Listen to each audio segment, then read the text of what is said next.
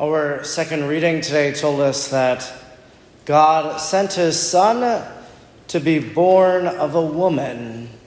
And we know that that woman's name from the Annunciation is Mary. And that woman we call the Mother of God. That's what we celebrate today, Mary as Mother of Jesus, Mother of our Lord God and Savior. I think it's quite natural for us during these days of Christmas to think of Mary as a mother. We have the crib scene here in church. You have manger scenes in your home probably. And as we look upon them, we see Mary there kneeling at the manger where Christ has been laid. And so very easy for us to think of her in that way. A lot of our Christmas songs that we sing in these days have references to Mary as a mother as well. I think in our own prayer, our own meditation, that we can think of Mary, and maybe uh, as Saint Ignatius of Loyola suggested, even maybe have a little imaginative prayer, thinking or calling to mind some aspect of Mary's motherhood over Jesus. And there are lots of different things that come to mind that I think we could reflect upon Mary in that way as mother.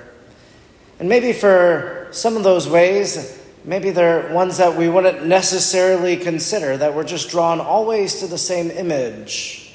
So I'd like to maybe share a few different images of Mary as mother that could be worthy of our own meditation and reflection. Maybe something we go back to throughout the day, or think of during the rosary, or whenever it might be. Of course, we have the fact that Mary was pregnant with Jesus for nine months, and and finally the day of his birth comes, and she gives birth to the Lord, and he's placed in the manger, and you have that moment where mother and son see each other for the very first time. That Mary lays eyes on the one who is the long-expected one, the one that so many people had waited for throughout the ages. And maybe that's something to think of, that first look that Mary had as she saw her son. I think for mothers who have given birth, maybe looking to Mary as a mother, reflecting on her motherhood might be quite easy, because you're able to call to mind maybe that first instance when you gave birth, and then you saw your child and held that child for the very first time.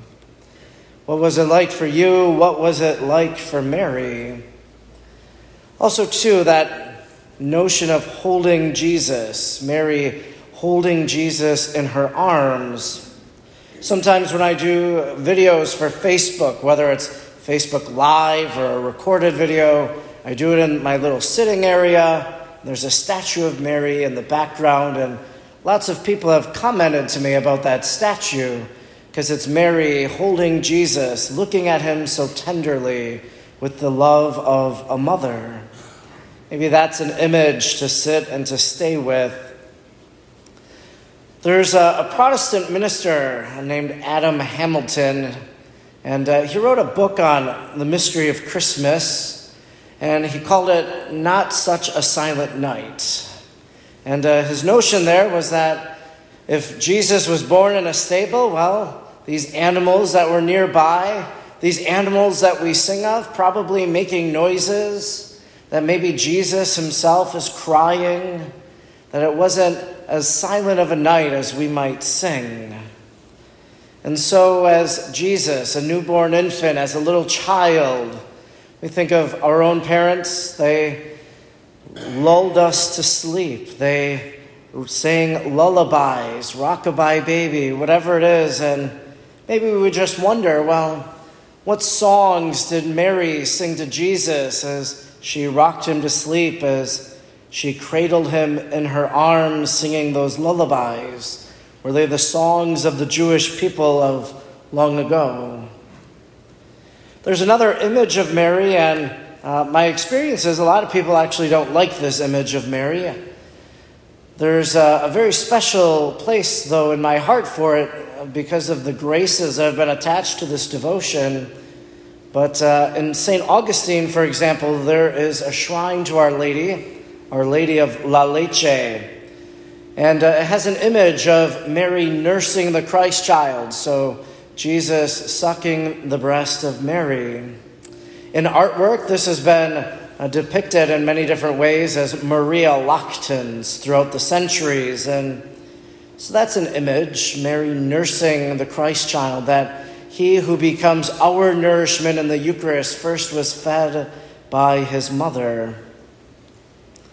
There's also, too, teaching, Mary and Joseph teaching the Christ child, that as he's growing in age and wisdom, that he learns from his family, that they impart lessons to him.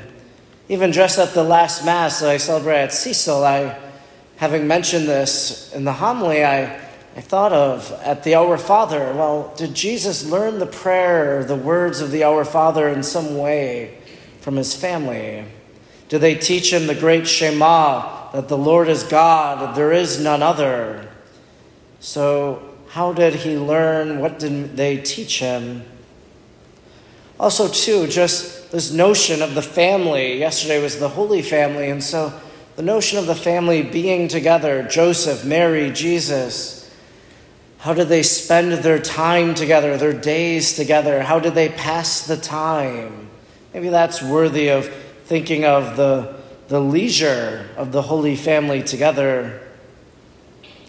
We can think a lot about Mary as a mother of the infant Christ, but also, too, we can think of her as the mother of the Christ who goes into public ministry. Saint Ignatius of Loyola, he had this notion of imaginative prayer. He wrote a series of spiritual exercises for thirty days that someone would pray in silence on a retreat.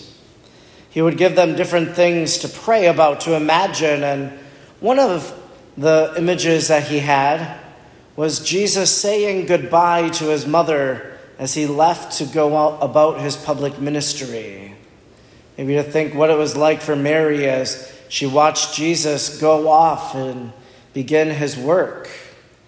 It's like a parent watching their child go off to college or move away. Maybe that's how we relate and think of this image. So Jesus saying goodbye to his mother. Another one that Saint Ignatius had was Mary receiving a visit of the risen Jesus. So Jesus announcing to his mother that he had risen from the dead, not in the scriptures, but he thought it was something worthy of meditation, something to think about.